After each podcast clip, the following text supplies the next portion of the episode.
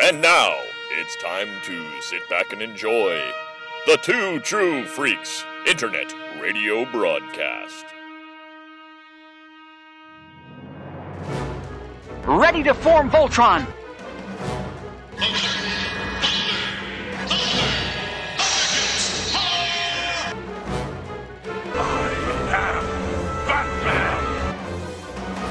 This is a job for Superman.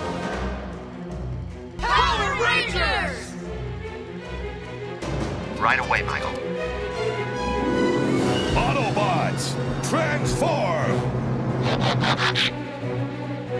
By the power of Grayskull! For the honor of Grayskull! I'm the doctor.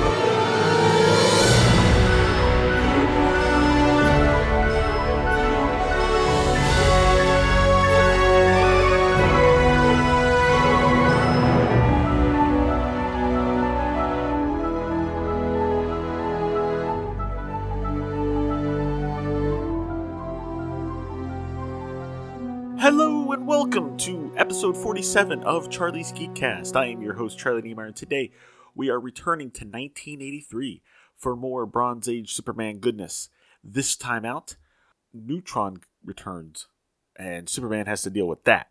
So, we're going to take a quick break for a promo or two, and I'll be right back with the issue. Charlie's Geekcast will return after these promos. You like cheap comic books, right? Well, I'm Professor Allen, and I talk about cheap comic books on the Quarterbin podcast. In every episode, I'll dissect a single comic from my collection, as long as I paid no more than 25 cents for the issue. Forget about $4 new comics that you can read in 4 minutes, or crossover events that can cost a 100 bucks to collect. Join me in the Quarterbin, where even bad comics are a bargain, and good ones are a steal. The Quarterbin Podcast is part of the Relatively Geeky Podcast Network. Visit us at relativelygeekypodcast.blogspot.com or search Relatively Geeky or Quarterbin Podcast in iTunes. I guarantee it'll be worth every penny.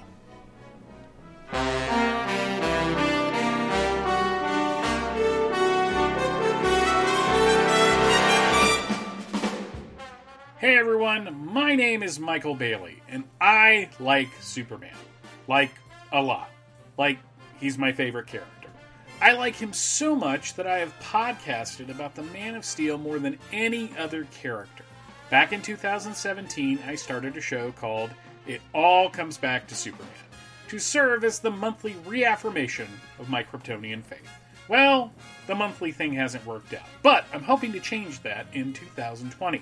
This year, there will be at least one episode a month of the show, and most of those will be part of a series I'm calling Superman is for Everybody. Superman is for Everybody springs from my desire to talk to people that have channeled their love and affection for the character into other avenues, like cosplay, or podcasting, or academia. New episodes will drop in the first or second week of the month, with special episodes popping up at random because that's how I roll apparently. It all comes back to Superman as part of the Fortress of Baileytude podcasting network, which can be found at www.fortressofbaileytude.com. The show is available through Apple Podcasts, the Google Play Store, and it's even on Spotify. It all comes back to Superman. Because really, it does. Give me a few minutes and I'll make the connection. Why are you walking away? I'm not done talking to you yet. We now return to Charlie's Geekcast. Rocketed as a baby from the exploding planet Krypton, Kal-El grew to manhood on Earth, whose yellow sun and lighter gravity gave him fantastic superpowers. In the city of Metropolis, he's known as mild mannered TV newsman Clark Kent, but battles evil all over Earth and beyond as Superman.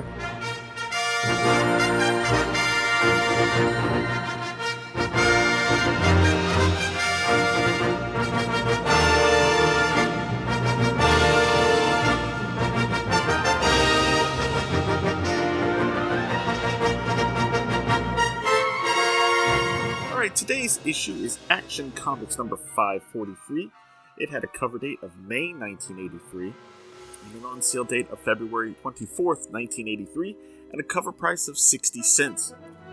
The title of the story is Within These Hands Power. Written by Marv Wolfman, penciled again by Curt Swan, and inked by Dave Hunt. Lettered by Ben Oda, colorist was Gene D'Angelo, and the editor was, of course, Julie Schwartz.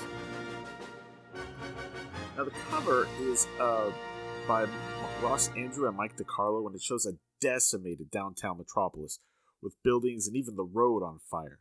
In the center, we have Neutron, the nuclear nightmare, holding the limp form of Superman up by the cape with one hand while thrusting the other into the air and shouting, I've won!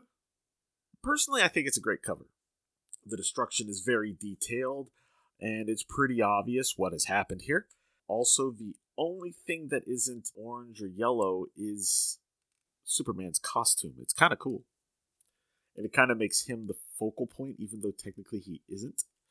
Um, and because of the fact that the only two figures are so small, it doesn't have any DeCarlo overpowering the inking.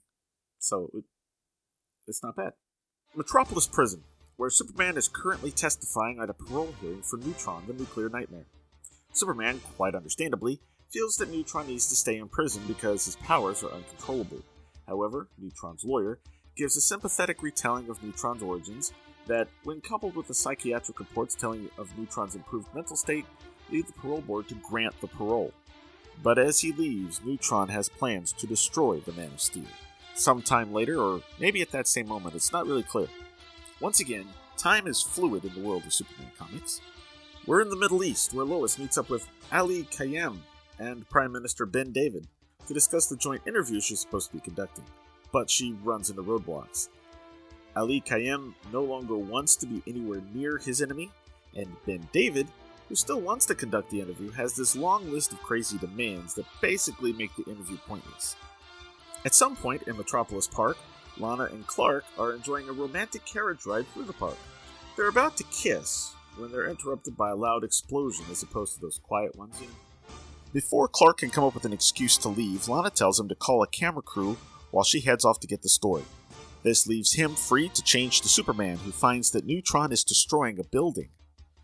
While yelling that he has to do this, he uses his nuclear punch to knock Superman back, then kicks some dirt to blind Superman while he rips open his suit to escape his energy.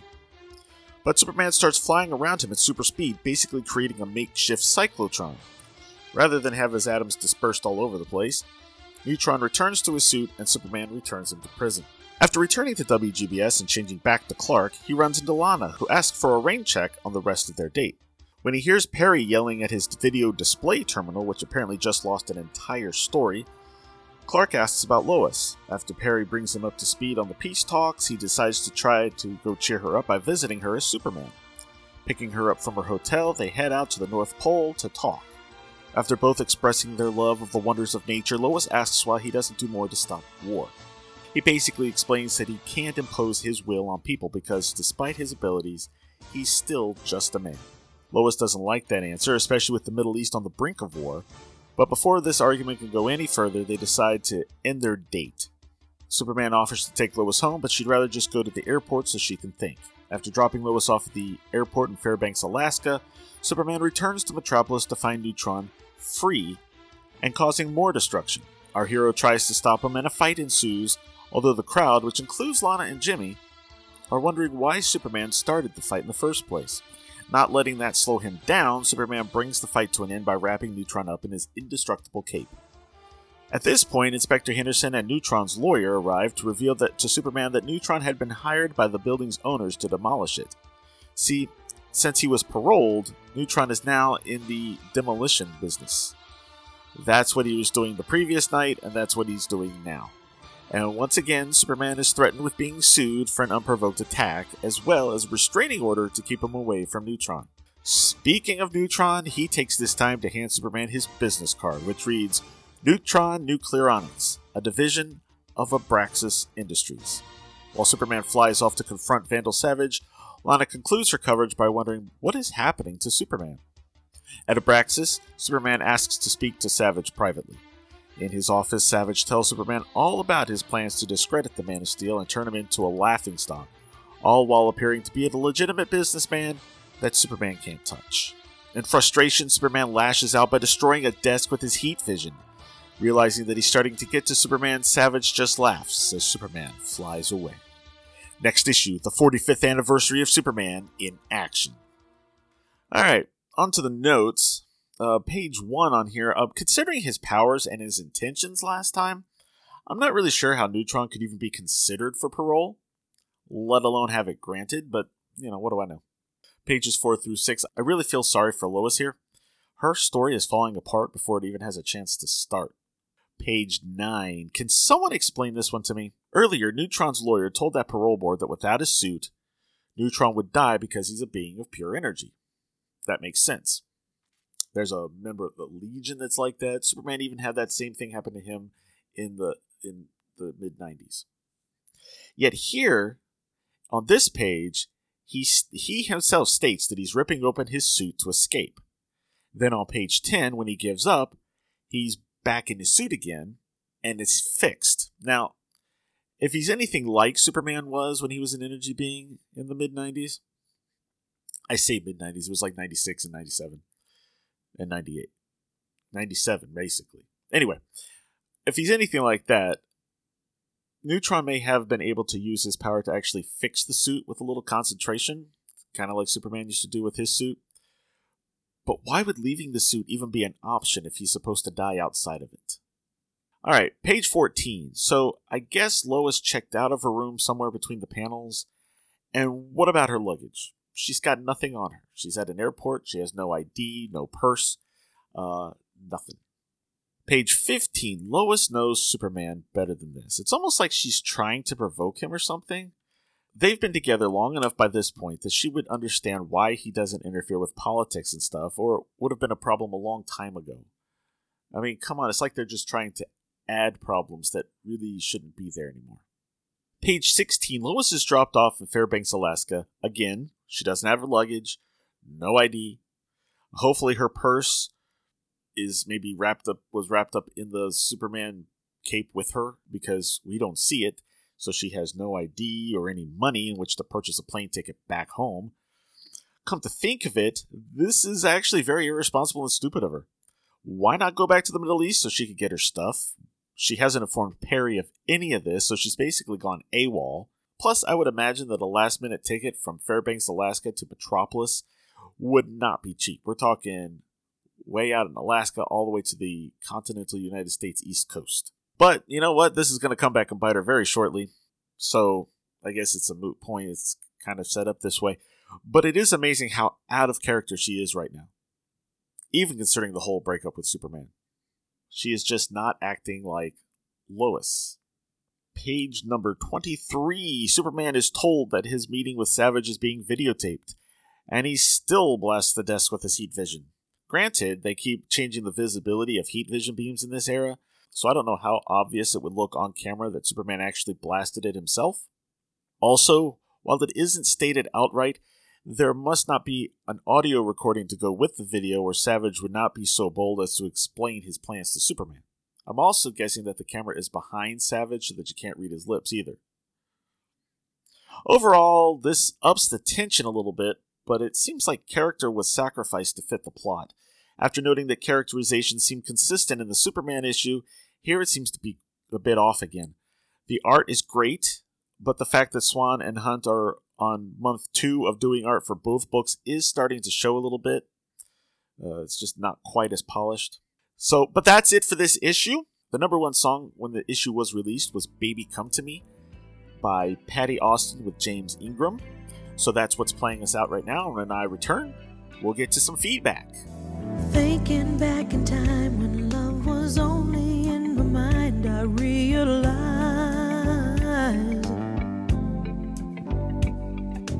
ain't no second chance. You got to hold on to romance, don't let it slide. There's a special kind of magic in the air when you find another heart that needs to share.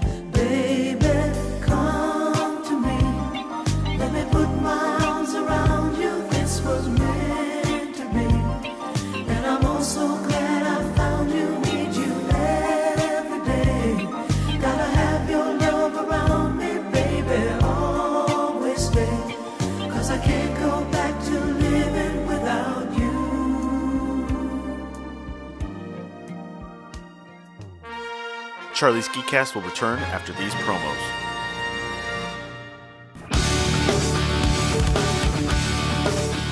Hey everybody, my name is Trennis Magnus. I host a show called Trennis Magnus Punches Reality, a podcast dedicated to comics, movies, and TV shows. During the course of my show, I've talked about horror movies, comic book back issues, old Star Trek episodes, season by season analyses of Smallville, and so much more. Heck, I've even talked about prose novels a few times. You never quite know what's coming next with Trennis Magnus Punches Reality, and that's the whole fun. So, check out Trennis Magnus Punches Reality, a proud member of the Two True Freaks podcast network. New episodes of Trennis Magnus Punches Reality can be found every Tuesday on iTunes and at twotruefreaks.com.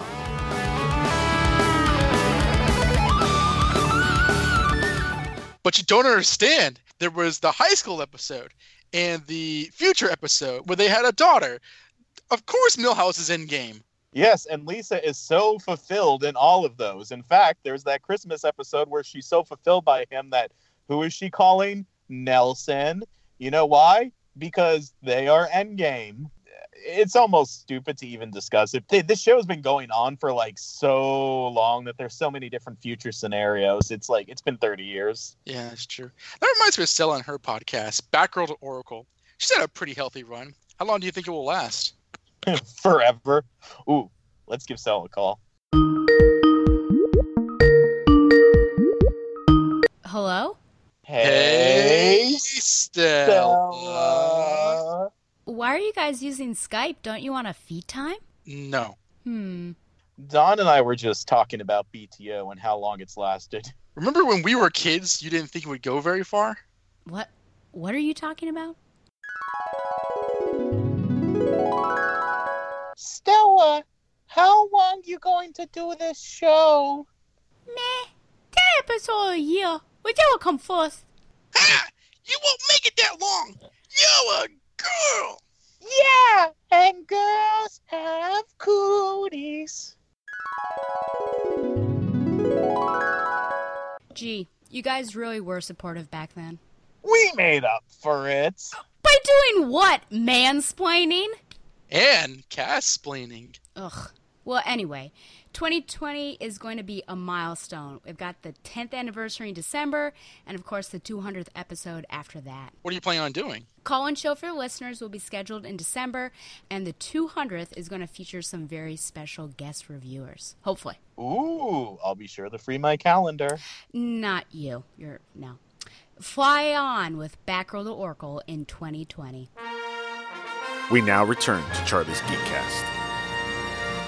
The only feedback we have for this episode was left at charliesgeekcast.com, and it was written by our friend Dave McElvaney, who, by the way, I want to thank for sending such wonderful postcards to me and my children and my wife. We all love them, and even the kids have referred to you now as that guy who sends us postcards. So, thanks, Dave. Anyway, Dave wrote, I like this story, but I have a couple of questions that are probably only answerable by the writer, Cary Bates, and maybe not even by him. The ancient people who built Roblox left him under what would become Metropolis when Earth was still a molten mass. That's quoted.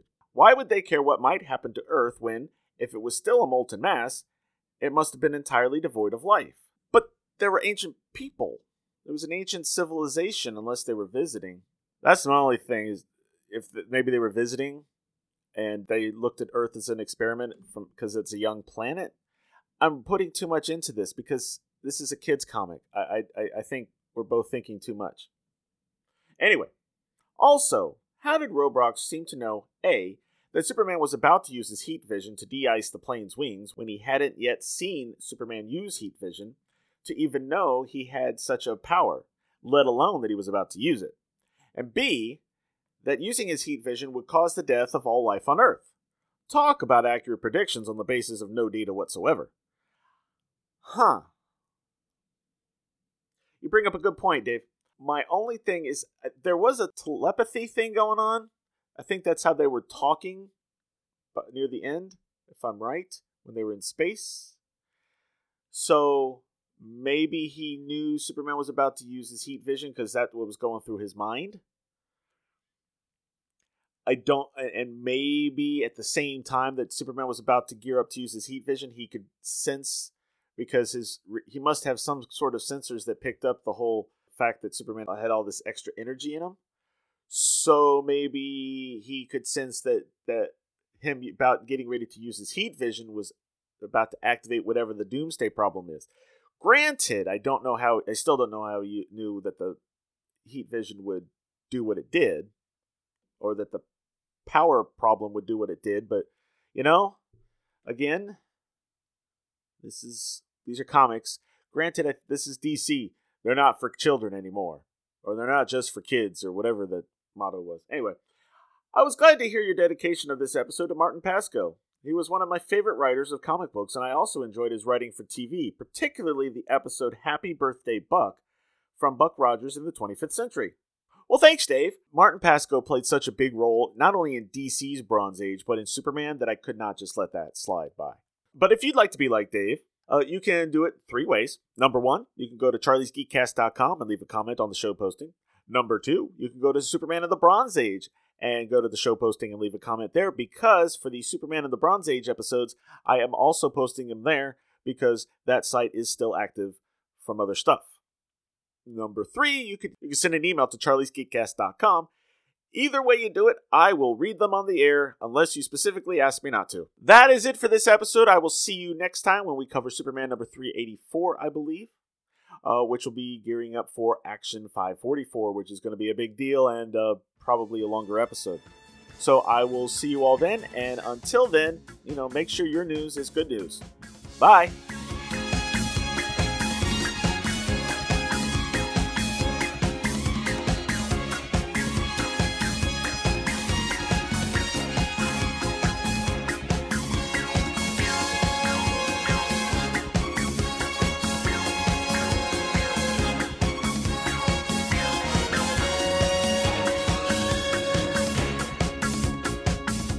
Thank you for listening to Charlie's Geekcast.